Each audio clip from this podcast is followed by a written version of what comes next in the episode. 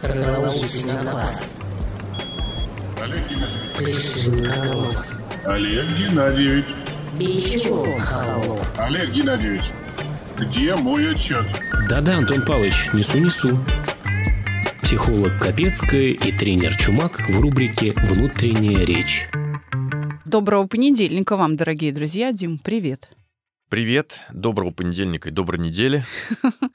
Я думаю, что это будет уже хорошая традиция открывать нашими эпизодами свою неделю у наших слушателей, потому что, ну, польза мне, например, очевидна. Я учусь у тебя, я хитрая, А мне казалось, что я у тебя учусь.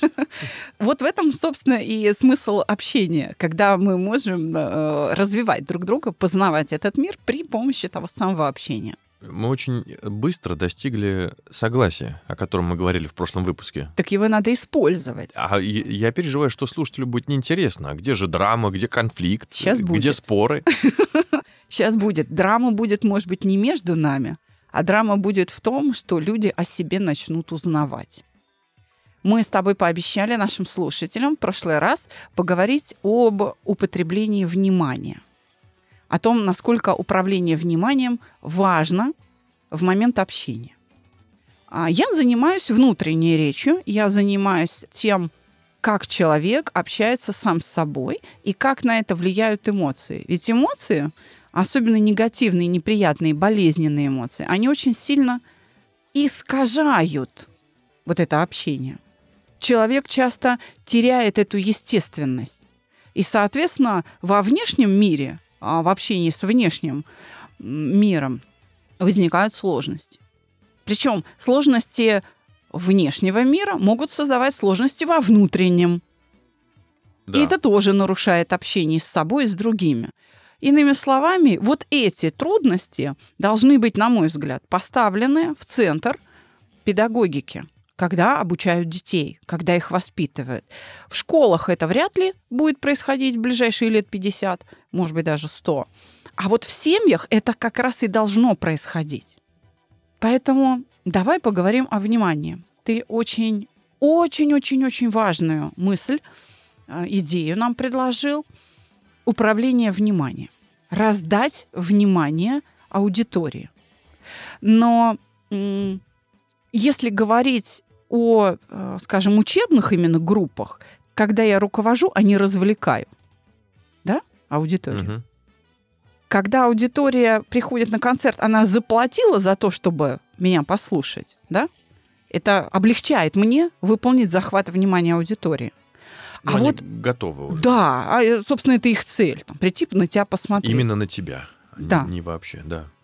А в учебной ситуации, например, в школе, когда это обязанность ребенка прийти, конституционная обязанность, прийти получить это среднее образование, например, да?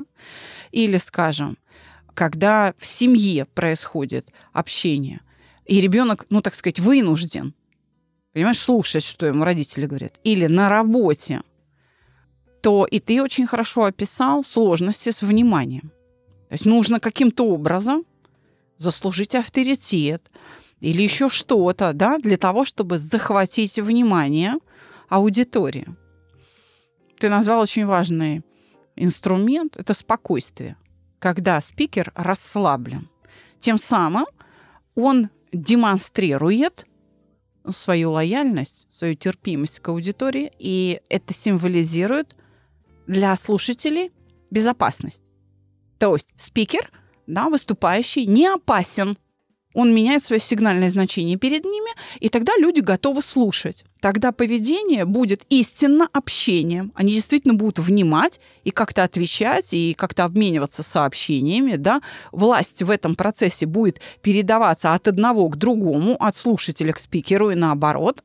И вот это и будет само общение истинное. А то, что а, происходило с твоим полковником МЧС до твоего вмешательства, да, было псевдообщением. То есть люди не участвовали в Мгм. коммуникации с ним, а просто терпели, когда это все закончится. Так вот, давай... а, Вынужденно. Потому да. что они должны туда прийти и получить разнарядку. Да. Так вот, первый элемент – раздать свое внимание, да, то есть смягчиться, успокоиться. А, Мы обсудили. Но полагаю, что это не все, что есть в арсенале у тренера по коммуникациям.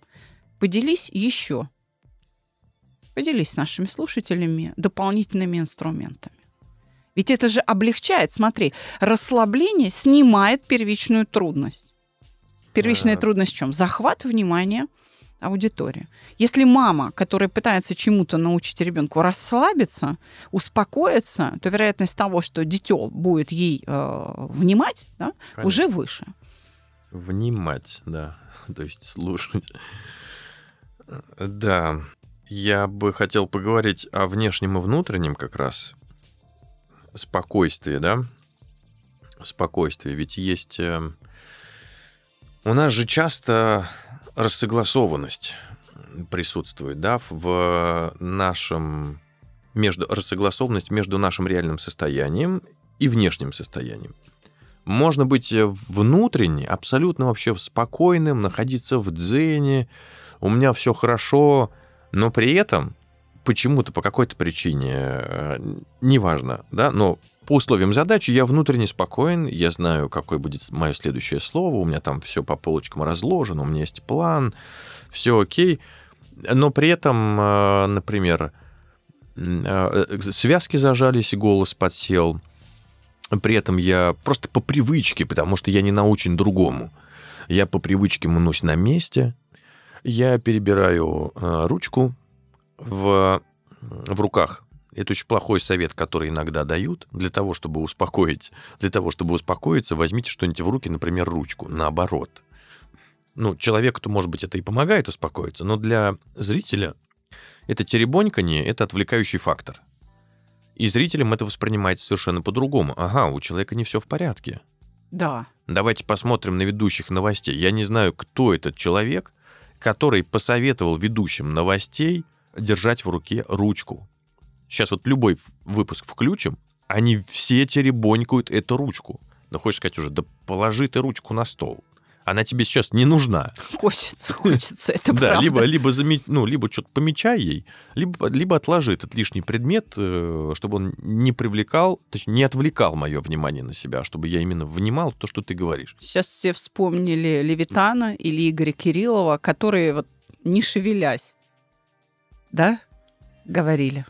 А, да, об Игоре Кириллове а, м, не просто сейчас говорить, а, поскольку он недавно совсем ушел.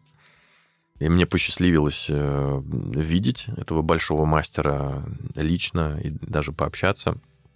Но да, это, это как раз тот образец, с которого я начал копирование в пять лет, взяв в руки фломастер. Мы, по-моему, говорили об этом в первом выпуске. Так вот, я могу быть вне, внутренне спокоен, но внешнего проявления и подтверждения этого нет. И зритель будет думать, что со мной не все в порядке. А бывает и наоборот. Меня внутри колбасит, пульс э, 140, э, мне хочется ну, там, сбежать, да, но при этом внешне я абсолютно спокоен. Это не означает, что у меня покер-фейс и отсутствие эмоций. Нет, но, а, скажем так, для зрителя это незаметно. То есть никто не сказал, что... Там я иногда спрашиваю, ребята, а какой у меня пульс? Мне как сказали, ну, конечно, вы вот тут, тут споко- спокойный такой стоите. Я говорю, а кто знает сейчас, какой у меня пульс? Ну, ну там, я говорю, да я сам не знаю, мне надо, надо его померить для начала. Вот, мне как-то студенты тоже спросили, вот, вот такой, такой спокойный. Я говорю, ребята, а что вы знаете вообще о, о моей э, бессонной ночи, которая перед каждой лекцией случается? А что вы знаете о том, что я поднимаюсь на шестой этаж пешком, а не на лифте, специально, чтобы хоть как-то сбросить это напряжение? Вы видите, что я спокоен, но это вовсе не означает, что внутри у меня полный штиль. Нет, меня там штормит не по-детски. И дальше можно научиться этим управлять. Мгм. И бывают ситуации, когда нельзя выдавать волнение. Бывают. И я не считаю это обманом. Сплошь и рядом. Потому что для меня в первую очередь важен комфорт аудитории. И если я понимаю, что для аудитории будет комфортно сейчас, если я им протранслирую спокойствие, я это сделаю, несмотря на то, что меня штормит. если я понимаю, что я могу себе позволить а, в ситуации сказать, что, ребят, слушайте, я волнуюсь, а, меня штормит, я иногда буду подтупливать, то я, я тоже это сделаю. Но это тоже честно а, и нормально. Я тебя хочу сейчас поддержать и сказать, что это повседневный навык, например, врачей или, скажем, юристов. Когда приходит, а, скажем, больной человек, да, и а еще, не дай бог, ребенок. И, естественно, и врач – это его надежда. Он не может сам себе помочь, этот ребенок, да? Он смотрит на врача. Я бывала в детских реанимациях. Я бывала, я, я понимаю, как там работают врачи. Чтобы врач не думал о состоянии ребенка, находящегося в реанимации, он э, надевает на себя улыбку и идет совершенно с такой вот солнечной энергией к постели этого малыша, подходит и говорит, ну, с улыбкой, как у нас сегодня дела? Да ты посмотри, ты молодец. И вот он, они всегда улыбаются. То есть врачи реанимации, а дай бог, чтобы все врачи, не только в реанимационных палатах, так себя вели, потому что это фактор выздоровления ребенка. Да. Это фактор его спасения. То есть, смотри, нужно уметь так себя вести. Это должно быть профессиональной компетенцией. Я бы посоветовала, наверное, ты- нашим великим медицинским вузам. Ты не считаешь это обманом тоже? Я считаю, что это необходимость. Конечно, это не обман, это необходимость, это профессиональное качество, способность да, успокаивать тем самым своих пациентов. Почему? Нужно исключить действие негативных эмоций на организм человека. На внешнее проявление. Ну, Нет. в смысле, я негативных эмоций, которые возникают, ну, например, больного. врача. А, у а. больного. Потому что когда я да, показываю своим а, внешним видом, своей манерой общения, что с ним все хорошо или с ним все будет хорошо, он в безопасности, пока он здесь рядом со мной, да, то у него не возникает страх. Да. И тогда И появляется надежда. Да, а самое главное в этом что? Мотивация выздоравливать. Понимаешь, тогда лекарство действует. Ведь страх может заблокировать действие лекарств. Мгм. И они будут неэффективны. И врачи это знают прекрасно. Прекрасно это знают. И я думаю, что подобного рода упражнения и тренера по коммуникациям должны быть в ординатуре. Это должна быть профессиональная подготовка или часть профессиональной подготовки врачей. Это надо включать в учебную программу университетов медицинских. Ам, адвокатам тоже это пригодится, чтобы успокоить человека, которого они защищают. Они же не всегда защищают там, от отъявленных каких-то негодяев. Нет, это может Хотя быть это тоже а- есть, а- э, арбитражка. Да, Это может быть арбитражка, не знаю, там раздел имущества. И ты вот сказала про адвокатов. У меня есть просто клиент-адвокат. Я представляю, просто прихожу, приходит человек такой, значит, ну, с, с горем, ну, у него свое какое-то горе там, да, Да. там, не знаю, имущество от- отнимают у него. И он приходит к адвокату, говорит, слушайте, я остаюсь вообще без э, всего, там, вот в мире несправедливость. И адвокат такой, «А, ой-ой-ой-ой, ой, да, в какую ситуацию вы попали, ой, ой, как нехорошо, ой, да, вообще, «А, кошмар, ужас. Так это все, человек Да. встает, уходит. да. А адвокат такой, присаживайтесь. Так, ну давайте посмотрим документы, что у вас. Рассказывайте. Ага, так, ну с этим разберемся. Окей, так, дальше. А у него, внутри у него, господи, что я буду делать с этим проектом? Это же просто провальное дело вообще, шансов нет. Но где же эта зацепочка? Ну, то есть он ищет, ищет, у него там внутри кипит все. бешеный вообще темп, там скорости, там все, обработка информации. Он там ищет уже решение. А снаружи, ага, хорошо, Давайте через неделю встретимся, я подготовлю первые варианты, э, как мы можем Да. э, да, пойти, по какому можем э, пойти пути. Здесь все вспомнили кавказскую пленницу. Торопиться не надо. Вот, и возвращаясь к спокойствию, то есть бывает, что внутри, внутри ураган, но важно снаружи Продемонстрировать. продемонстрировать да. спокойствие, чтобы аудитории было спокойно и комфортно. А бывает, что... И, и этому можно научиться. А бывает, что наоборот, у человека внутри все в порядке, а снаружи его трясет, и аудитория думает, что у него не все в порядке. И э, перестает его слушать. И человек удивляется, а, а почему? А что такое? Я вроде все, все нормально. Вы волнуетесь? Нет, не волнуюсь. Я уже вот 20 лет как лекции тут э, читаю в, в университете, а вот э, и так далее. А есть еще и внешние факторы, которые не относятся ни к спикеру, ни к аудитории. Микрофон отрубился. А, а иногда микрофона и нет, но, к примеру, это прям конкретный кейс. Я был недавно в Санкт-Петербурге, в политехе, и у меня там был мастер-класс для преподавателей. Он был вот в этой классической аудитории, атриум, ступеньки, вот эти, ну, как, куда помещаются там человек 200, 250, ну, несколько такой поток, да. И эта аудитория, она такая большая, там значит, бетонные стены, и сверху очень-очень много стекла, и еще и купол. То есть прям реально как вот, вот как в храме акустика. И преподаватели были на месте обучающихся, да, на месте студентов. А я, соответственно, на кафедре там что-то им вещал. И потом я попросил одного из них выйти, говорю, ну давайте посмотрим, как проходят ваши лекции, мне интересно это увидеть, чтобы понять, э, а что вам подсказать и где докрутить.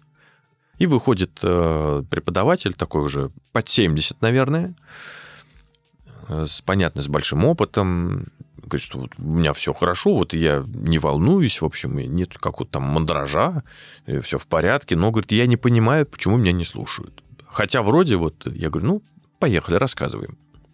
Ну и он начинает вести какие-то, там, свою лекцию. Я через 30 секунд его останавливаю и говорю, ну, давайте посмотрим теперь на коллег. Все коллеги, значит, уснули, кто в Инстаграме, кто, ну, в общем, в телефоне, кто-то слушает, напрягается, пытается понять. Он говорит, я говорю, ну вот посмотрите, вот это же не студенты, это ваши коллеги. Но почему-то вас перестали слушать. Хотя с вами все спокойно, вы внутренне спокойны, внешне вы тоже спокойно, не волнуйтесь. Значит, есть что-то еще, что мы не учли. Что это? Акустика помещения. Там говоришь одно слово, и оно потом летает 7 секунд. Хвост такой. Эхо. Да, реверберация. Ужасная реверберация. Помещение не заглушенное вообще. Ну вот представь, что лекция проходит в храме. Вот ты одно слово сказал, и оно продолжает летать 7 секунд. А когда этих слов поток, а когда еще сложная формула, там f от x плюс э, f' от x плюс a в скобках зависимость от... И вот это все превращается в кашу. И студенты бедненькие, им, им реально интересно, они хотят это узнать. Я говорю, вот посмотрите, вот люди же хотят это узнать, вот это ваши коллеги, они реально хотят понять, что вы говорите. Но они, э, они слушают вас, не понимают, что вы говорите, не на уровне смыслов, а на уровне лексических единиц. Они не могут разобрать, что вы говорите. Через какое-то время их ресурс заканчивается, они устают и просто перестают слушать, потому что все равно ничего не слышно. Поэтому в этом помещении нужно разговаривать определенным образом. Нужно утрировать артикуляцию, говорить прям вот намеренно четко, чтобы у вас в голове вам казалось, что я сейчас просто выгляжу как клоун. Это первое. Второе, делать больше пауз и снизить темп. Чтобы оно вот успевало докатываться, Да. да? Чуть-чуть сказал, сделал паузу, потом следующий кусок. Смотрим на зрителей, на коллег, хоп, все слушают. Ну, перепаковываем тут же эту ситуацию. Говорю, попробуйте вот так говорить. То есть ты обратил внимание твоих э, учеников, да, на свойства помещения. Да, и для, для преподавателя, который там 40 лет уже преподает, это было открытием, что, оказывается, его предмет интересен, и его не слушают не потому, что людям неинтересно, а потому, что людям трудно. У них просто заканчивается ресурс. Все, они на подсосе там сидят. А представьте, студенты, если там еще пятая пара, и ты приходишь, и все летает. Все, теперь... Ну, я кайфанул. Вот, понимаешь, меня, меня штырит от таких простых вещей. Вроде бы они простые, но для человека это может оказаться целой вселенной. И теперь у, у этого преподавателя с огромным стажем лекции будут проходить наконец-то по-другому, его будут слушать, и ему будет интересней. И студенты, которые к нему будут приходить, они будут его слушать и понимать. Вы слушаете рубрику «Внутренняя речь». Все наши контакты в описании к выпуску. Я слушаю тебя и чувствую себя дрессировщиком. И мне кажется, мы с тобой в положении дрессировщика регулярно оказываемся в рабочие моменты. Ты бывал в цирке? Да. Да. А Когда выходят на арену ну, собачки, вроде бы не так страшно, да, и никто не обращает внимания на то, как работает дрессировщик собак. А вот когда выходят на арену, скажем, тигры или медведи, это уже опасные хищники, да, и очень хорошо видно, как работает дрессировщик. Тигр слушается его только в тот момент, когда смотрит на дрессировщика.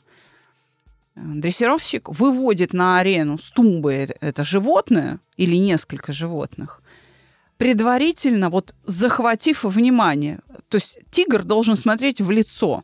Если мы посмотрим состязания кинологов, например, какие-нибудь трюки, которые выполняют собаки, там участвуют, это же не только служебное собаководство, да, там и любители э, участвуют то собака смотрит, не отрываясь прямо в глаза дрессировщику. А, Есть выступление под музыку, собаки танцуют вместе со своим э, дрессировщиком. Да. То есть без захвата внимания никак. Что делают школьные педагоги? Постучали Да. а, линейкой да по партии, так все смотрят на меня. Ну, как бы, это их такой Приказ. простой. Да, это простой способ. Но тоже действует ненадолго. Мало перевести фокус внимания, надо его удержать. Мгм. Удержать Это- и это долго две- удержать. Это две разные задачи. Захват внимания и удержание внимания. Это две разные задачи абсолютно. Совершенно это как верно. э, стать чемпионом, а потом удержать свои лидерские И позиции. остаться, да, чемпионом с Как этим. царь горы. Можно забраться, но тебя скинут оттуда. А вот забраться и остаться... Да, в этом смысле, конечно, гениальный дрессировщик Куколачев, который научился управлять вниманием кошек, захватывать внимание кошек. А это сложно, да? Э, ну, да. Ну, я Кошку. имею, в виду, я имею в виду, в отличие от всех других э, биологических типов, да? Да, В этом есть какая-то особенность. есть, есть особенность. Мгм. И кошки, они такие сами по себе, не зря. Так и говорят, кошка, которая гуляет сама по себе. Кошка сама решает, так сказать, где ей жить. Понимаешь, она больше привязана к дому, а не к хозяину. Вот собака привязана к хозяину, к человеку. А, Ты вожак ее стаи, понимаешь? А кошка привязана к дому. Она вернется домой, а не к конкретной хозяйке или хозяину. То есть э, к своему дому, к своему Да, насиженному к месту. своему. М, Вот. Поэтому собаки рабы, Да. а вот, а кошки рабовладельцы своих хозяев. Вот Мгм. так. И я это постоянно делаю. И я тебе хочу сказать, что ты интуитивно, опять же, за счет того, что ты часто это выполняешь во время своей работы, ты применяешь то, что называется маевтика. В курсе ты или нет, но, тем не менее, искусство задавать правильные вопросы именуется маевтикой. Как я вижу, это твой основной инструмент. И, видимо, сейчас у тебя очередной инсайт, потому что я обратила твое внимание на этот прием. Действительно, задай себе вопрос. Для того, чтобы развиваться, нам обязательно нужен какой-то другой человек. Смотри, что ты делаешь. Вот тебя приглашают как некого внешнего эксперта для того, чтобы преподаватели там, в Санкт-Петербурге, столкнулись с чем-то другим. Мгм. Почему? Потому что это что-то другое, Дмитрий Чумак. Да. Он и видит ситуацию по-другому. Он видит то, что скрыто от внимания преподавателей. Ну, в данном случае, смотри, акустические свойства аудитории, вот этого атриума. Ну да, я в силу того, что я звукорежиссер, это первое, на что я обратил внимание. Более того, не просто обратил внимание, а я ведь когда зашел в аудиторию, я походил по ней. Там э, в то время, когда вводное слово говорила моя коллега, минут пять, я прям походил по аудитории и послушал, как ее слышно в разных концах аудитории с разных мест. И сделал для себя определенные выводы, что ага, вот здесь там на десятом ряду вообще не слышно, но здесь есть лю- люди. И э, когда я начал уже свою часть, я попросил людей пересесть, ну, тоже определенным образом, а потом рассказал им, а почему они пересели. Говорю, «А вот смотрите теперь, какая магия сейчас произошла и почему на самом деле вы пересели. Вам кажется, что я вас попросил. На самом деле это, а, ну, можно называть это командой, а, если проводить аналогию с дрессировщиком. Это- Это команда, но есть определенные а, штуки, которые помогают эти команды выполнять так, чтобы аудитория не чувствовала себя а, рабом, а чтобы она сделала это по доброй воле. Я выполняю захват своей аудитории, задавая им вопросы. Один из приемов, да. Да. И э, если мне нужно, чтобы конкретный человек обратил внимание на что-то, что с ним происходит, я после задаваемого вопроса, если это, например, онлайн-тренинг, я ему говорю, включайте микрофон. Называю имя и говорю, включайте микрофон.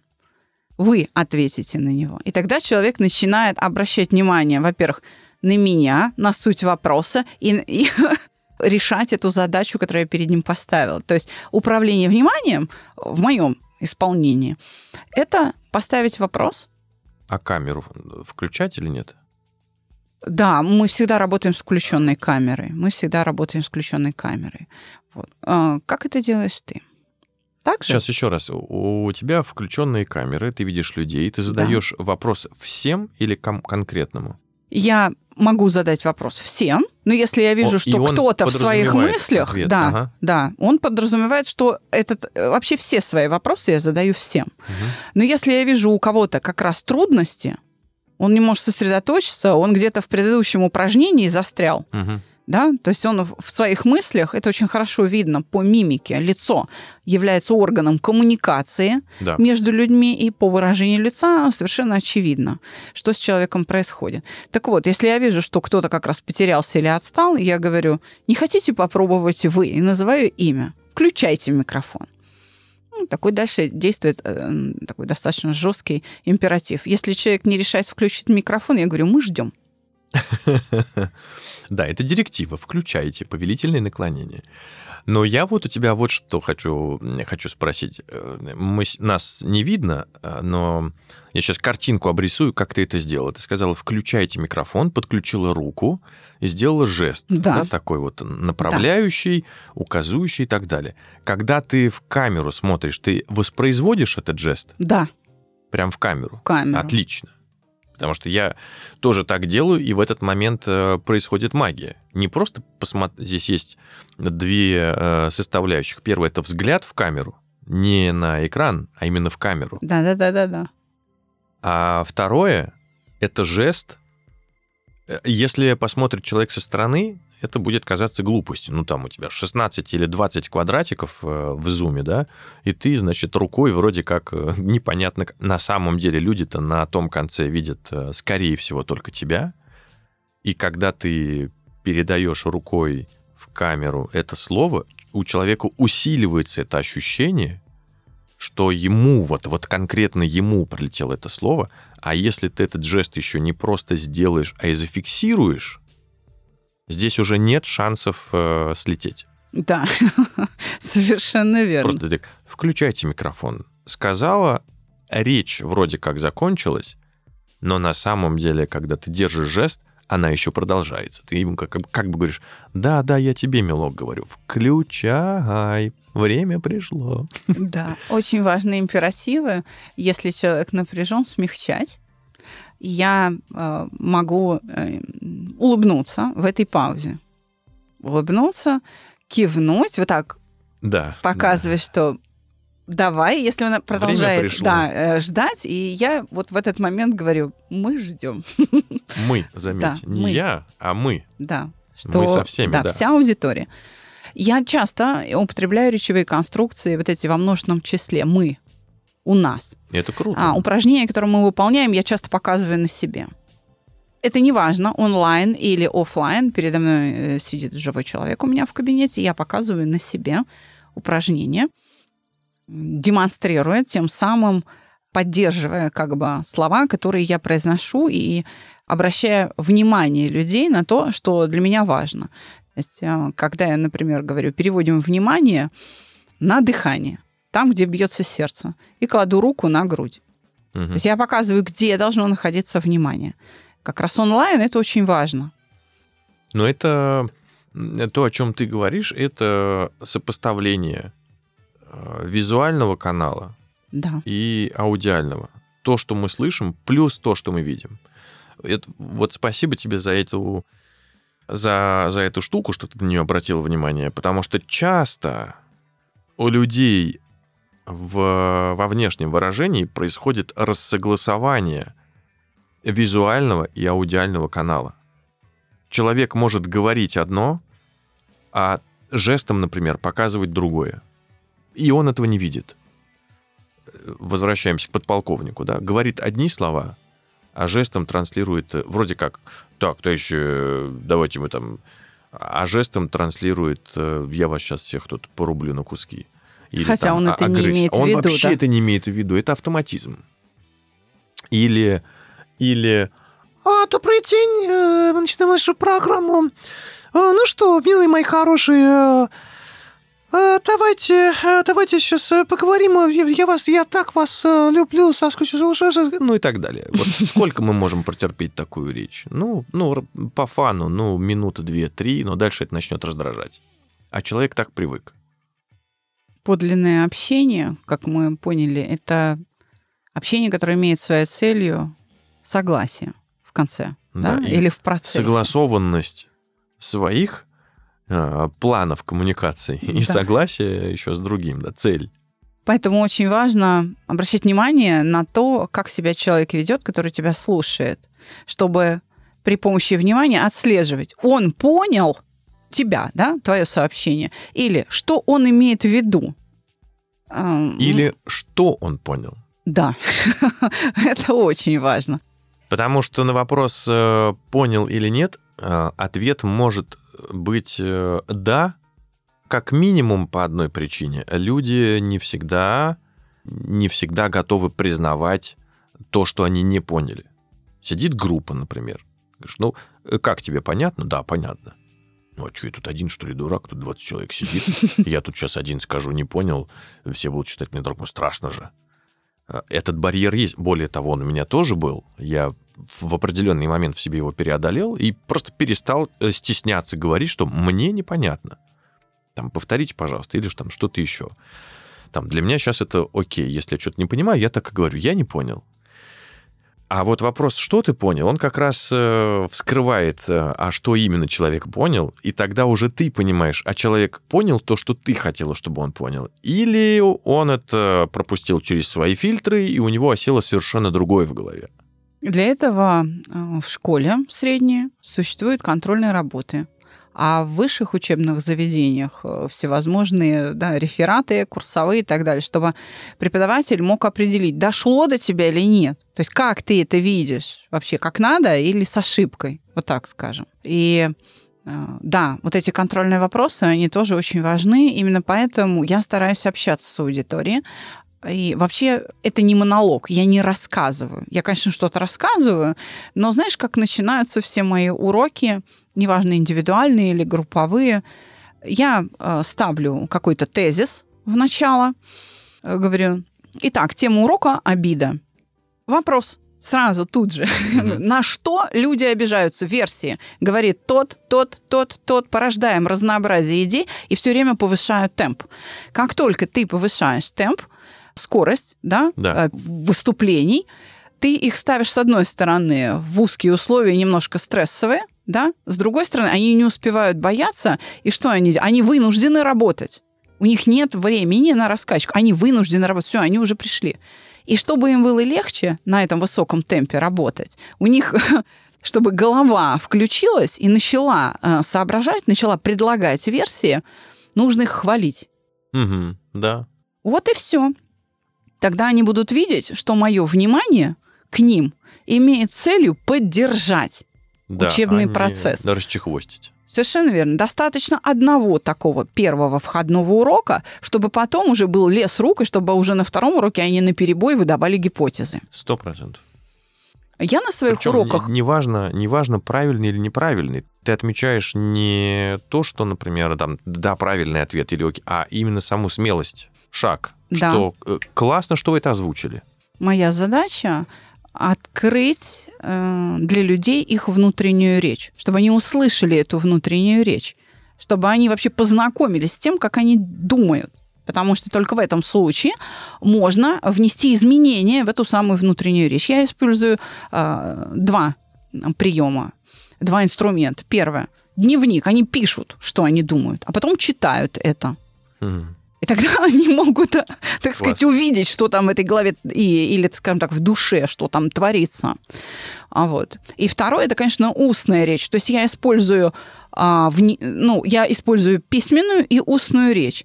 Когда я говорю, порождаем гипотезы, ваша версия, обращаясь к кому-то лично или ко всей аудитории, я говорю фразу, что можно высказываться даже в порядке бреда. Любые версии сейчас принимаются. Нам сейчас важен не правильный ответ, Мгм. а разнообразие гипотез. Ну, я то же самое говорю, только другими словами. Иногда да. говорю балуемся. И после Балуемся. этого, О, да. класс. Класс, беру себе, спасибо. да. А вот, то, Балуемся. есть, то есть смотри, в этом процессе люди, у меня, во всяком случае, на уроках обнаруживают, что их внутренняя речь с их внешней речью не совпадают, не соотносятся. Не соотносится мотив А в какой момент Поведение. по реакции. Вот когда мы балуемся, мы, например, мы накидываем гипотезы, на на на на на на и вот в какой момент они понимают, что так, это не то, что я хотел сказать. когда кто-то скривился, например, в экране, и так э, лицом показывает, что он не понял, да, выражением лица, либо когда ему навстречу летит вопрос, ты имеешь в виду вот это? М, Ты об этом? И э, тогда человек нет. И тогда он начинает поправляться. И чем чаще в него летят вот такие уточняющие вопросы, тем быстрее он начинает понимать, что мотив его, так сказать, высказывания и функция того поведения, которое вот он сейчас совершает, не совпадают. мгм. То, что я слышу, не совпадает с тем, что он на самом деле хочет сказать. Да. Ко мне обратилась одна молодая женщина, говорит, я что-то растеряла всех подруг. Я говорю, а что не так? Э, Как ты думаешь? Твои версии. Почему? А она говорит, наверное, со мной что-то не так. Вот это что, которое не так? Что это? Что ты имеешь в виду? Она долго думала, пытаясь найти этому наименование. Наверное, выражение мыслей.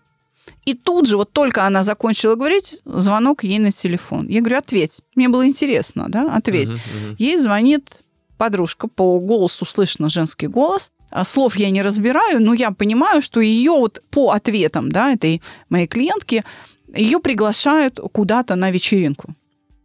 Что она говорит в ответ? Моя клиентка своей подруге. Да, спасибо, но я предпочту, и дальше там, что она предпочтет. Кладет трубку, я говорю, что означает слово предпочту? Она такая, что? И я ей открываю телефон, Google в помощь, толковый словарь Даля, давай откроем. Смотрит, толкование и говорит, ах, вот почему она обиделась. То есть моя клиентка на Сейчас самом на деле... этом моменте э, наши слушатели будут искать словарь э, Даля. Давай облегчим эту задачу и скажем толкование. когда я выбираю нечто для меня более важное, потому что это мне наиболее приемлемо, это важнее, да? Теперь смотри, а по сути разговора имелось в виду, что она вынуждена ей отказать, ибо у нее на это время встреча с доктором, с врачом. То есть то, что она хотела сказать, я не могу. Да. И Я, да- я хочу, но не могу. Что искажает коммуникацию? Стыд. Страх стыда. Страх стыда. Она А не умеет отказывать. Ей А страшно обидеть свою подругу, но именно это она и делает. Почему ты делаешь, что это... э, Почему ты думаешь, что дело в стыде, а не в, э, не знаю, лексиконе и наученности им пользоваться? А вот лексикон как раз отражает проблемы с эмоцией страха стыда. Потому что она не может сказать нет. Она говорит, тогда люди подумают, что я какая-то бука или там капризы или еще что-то. У меня был точно То есть такой же человек случай. не осознает просто. Точно такой же, да. А Он не, мало того, она не осознавала вот само переживание. Я говорю, так тебе страшно просто выглядеть глупо или там как-то выглядеть неприлично. И вот тут у нее произошел инсайт. Да, точно, да, мне страшно. То есть ей даже страшно употребить какое-то слово, потому что по этому слову она а, меряет то, как она будет выглядеть Мгм. а, в глазах окружающих. И дальше нужно обязательно задать человеку вопрос, а ты как проверяешь, как ты выглядишь в глазах окружающих? Каким способом ты проверяешь, что он о тебе думает? Мгм.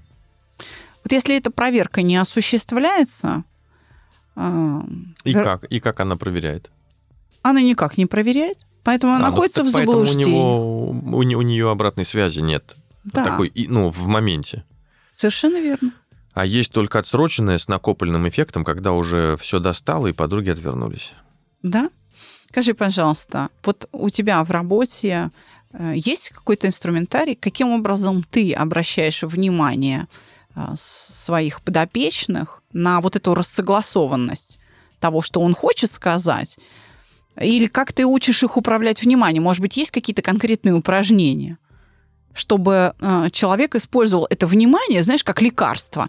Я своим клиентам так и говорю. Мое лекарство, да, моя таблеточка, которую я использую в лечебных целях, ну, условно в лечебных, да, я же не врач, это ваше внимание. Я управляю вашим фокусом внимания, учу вас овладевать им чтобы сначала вы это делали под моим контролем, а потом вы привыкнете сами следить за собой.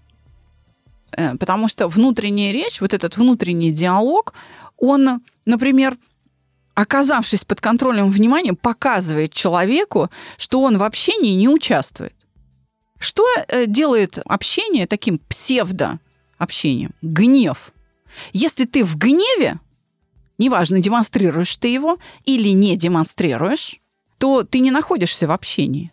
Тебе не нужна согласованность с человеком. Ты, ты стремишься причинить ему ущерб. Сыпешь проклятие там внутри себя. И люди, которые ко мне приходят, говорят, Из чаши изобилия. да, они говорят, они мне говорят, мы прошли ваш тест когнитивный, значит, вот этот электронный наш дистанционный тест, и я говорю, у вас тест сломался, там написано, что я злой человек, я не злой, я никому ни разу слова злого не сказал. Я говорю, значит, подумал. Не сказал, да, не равно не подумал. Да, Да. да, да. И когда мы доходим до урока по гневу на наших группах, ну, они сейчас идут онлайн, человек э, начинает выполнять правильные упражнения и записывать то, что он думает в ситуации, вызвавшей гнев, да, он говорит, боже мой, я же там просто готов убить, я же там, ну, такое там вообще. Внутри-то у меня происходит ничего себе. И они говорят, да, вы знаете, Александр, ваш тест не сломался. Я действительно злой. Это я сломался. Что-то сломалось внутри меня. Да, то есть если мы находимся в гневе, то мы разговариваем сами с собой. Вот о, чем я хочу сказать, Дим. Если мы в гневе, то мы разговариваем сами с собой. Мы не находимся в общении с другими людьми. Сто процентов. И по тому, а, как человек со мной общается, я могу определить, что он в гневе. Если он, да, если он Ну, это внешний- не обязательно там бушевать, это же может быть тихий гнев. Да, правильно? совершенно верно. То есть, если он сам с собой разговаривает, Да. хотя вроде бы об меня, да, Мгм. значит, он в гневе. Значит, человек зол. И, Мгм. и туда достучаться невозможно. Давай другой пример приведу. Отключение внимания. И, может быть, это не всегда гнев. А, К, к, инструментарию, к инструментарию ты спросила, что, что я даю. Вот один из э, инструментов очень простой. Листок бумаги и ручка. У тебя это дневник, у меня чуть по-другому, концептуально схоже. Знаешь, когда-то я думал, ну, что я умею слушать. Вот, э, ну, я же там в продажах работал, там клиентским менеджером был, общался с клиентами, и я думал, что я умею слушать. А Потом в определенный момент понял, что нет, это не так. Что молчать не равно слушать. Это разные вещи. Молчать не равно слушать. Ну, мы опять, сейчас я чувствую, что ты подведешь опять к вниманию. Да, это же про, про- про внимание. А, И я понял, что есть моменты, когда я молчу, ну, типа не перебиваю внешне, внешне не перебиваю человека. Э, Человек говорит, я молчу, вроде как слушаю, но на самом деле у меня произошло внутреннее перебивание. То есть я что-то услышал, я даже инструментом этим пользуюсь прямо сейчас, во время нашего с тобой разговора. Я что-то услышал, мне пришла какая-то мысль или комментарий, а нам же кажется, что это супер важно в моменте, прям вот-вот, прям уж супер важно. Дальше происходит внутреннее перебивание, и мы начинаем э, не слушать человека, а, а вот правильно рассыпать ему вот эти из чаши изобилия, уже говорить, да заткнись ты уже, у меня важная мысль, я хочу, его, я хочу ее озвучить. Вот, но все ж такие, там, этикет, все дела, воспитанные, сидят, молчат, кивают головой, а внутри уже заканчивай, заканчивай, заканчивай. за- И в этот момент человек говорит что-то важное, а это пролетает мимо нас, потому что мы его не слушаем, как правильно ты заметил, у нас да, мы с происходит диалог. говорим, да-да-да. У нас происходит диалог с самим собой, мы холим и лелеем свою мысль, мы говорим ему, да заткнись уже. Человек э, в какой-то момент прекращает свою мысль, э, заканчивает говорить, и тут мы хлобыси достаем, значит, вот то, что мы холили и лелеяли, а оказывается, что человек об этом уже сказал. Как раз когда, Когда я... я- его не слушал. Да, да, Мгм. да, да. Когда я это заметил, я стал э, брать э, ручку, листок и бумаги. Ну, точнее, я ее брал всегда и раньше, но использовать по-другому. У меня есть раздел, где я записываю то, что мне говорит человек, именно его слова и мысли. А есть специальный раздел на листочке, вот, кстати, он. Это раздел моих мыслей. То есть, когда ты что-то говоришь, и мне приходит в голову какой-то вопрос, или комментарий, или реплика, я мгновенно фиксирую ее прям вот а, одним словом, максимум одно слово, либо значок какой-то. Зафиксировал, вытащил из головы. Мгм. И это позволяет э, держать котелок всегда пустым. И вот это и есть управление собственным вниманием. Потому что если не выгрузить, все, будем холить или леять, крышечка закрывается, у нас информационная емкость тоже ограничена. Там оперативная память, да, она закрывается и все. Поэтому из своей оперативной памяти вот это вот, чтобы не забыть, да, я постоянно выгружаю свои комментарии, мысли, вопросы и так далее. Дальше происходит магия. На 80% своих реплик или вопросов я получаю ответ, если я не перебиваю человека, как внешне, так и внутренне, а просто даю ему договорить то, что он хочет сказать, и дальше у меня так хоп-хоп-хоп-хоп-хоп, и все мои вопросы, там 80% вопросов, которые у меня возникало, они просто вычеркиваются. Оставшиеся 20% я задаю тогда, когда человек к этому готов. Это управление внутренним вниманием, то есть ты всегда держишь котелок открытым. И э, вниманием человека, когда он совершает работу по выгружению своих мыслей, это же тоже работа, да, облечь мысли в слова. Вот когда мы это, пере- когда мы человека перебиваем, все, у нас там, мы нажимаем на его стоп-кран. А нельзя этого делать. Не потому, что прилично или неприлично, а потому, что коммуникация обрывается. Совершенно верно. В этом случае достижение согласия невозможно. Я думаю, что на этом нам надо завершить сегодняшний выпуск. И если поставить небольшой итог, что ты сейчас сказал для своей аудитории, я переведу, нас слушают и мои выпускники, они очень хорошо поймут. Молчание — это тоже такая форма общения, такое сосредоточенное слушание, потому что имеет своей целью достижение согласия.